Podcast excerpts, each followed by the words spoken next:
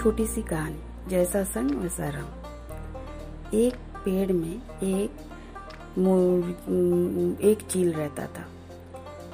चील नीचे में, उसका, पेड़ के नीचे में एक मुर्गी भी रहता, रहती थी।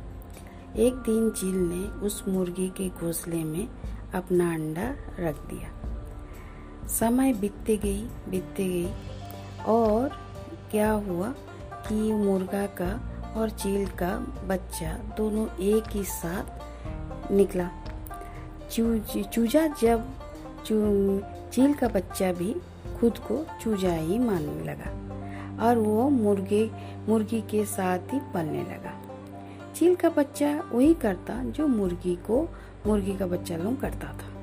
वो भी कूड़े में से खाना के दाने ढूंढता मुर्गी की तरह ही बांग देने की कोशिश करता और हर काम उसी की तरह करता। वो कभी भी थोड़ी सी ऊंचाई से ज़्यादा उड़ ही नहीं पाता, क्योंकि वो मुर्गी मुर्गी भी तो ऐसा ही करती थी। वो ज़्यादा ऊँचा उड़ ही नहीं सकती थी। उसने एक दिन इन आसमान में एक चील को बड़ी शान से उड़ते हुए देखा। उसने मुर्गी से पूछा, कौन है वो सुंदर चिड़िया? मुर्गी ने जवाब दिया, वो चील है, वो एक तेज तरार चिड़िया है, लेकिन तुम उसकी तरह आसमान में कभी भी नहीं उड़ सकती हो, क्योंकि तुम एक मुर्गी हो। इस तरह वो चील का बच्चा उड़ने के बारे में कभी सोचा ही नहीं सका, सोच भी नहीं सका। और इस बात को सच मानकर उस चील के बच्चे ने, जो मुर्गी की तरह पला, दोबारा नहीं सोचा।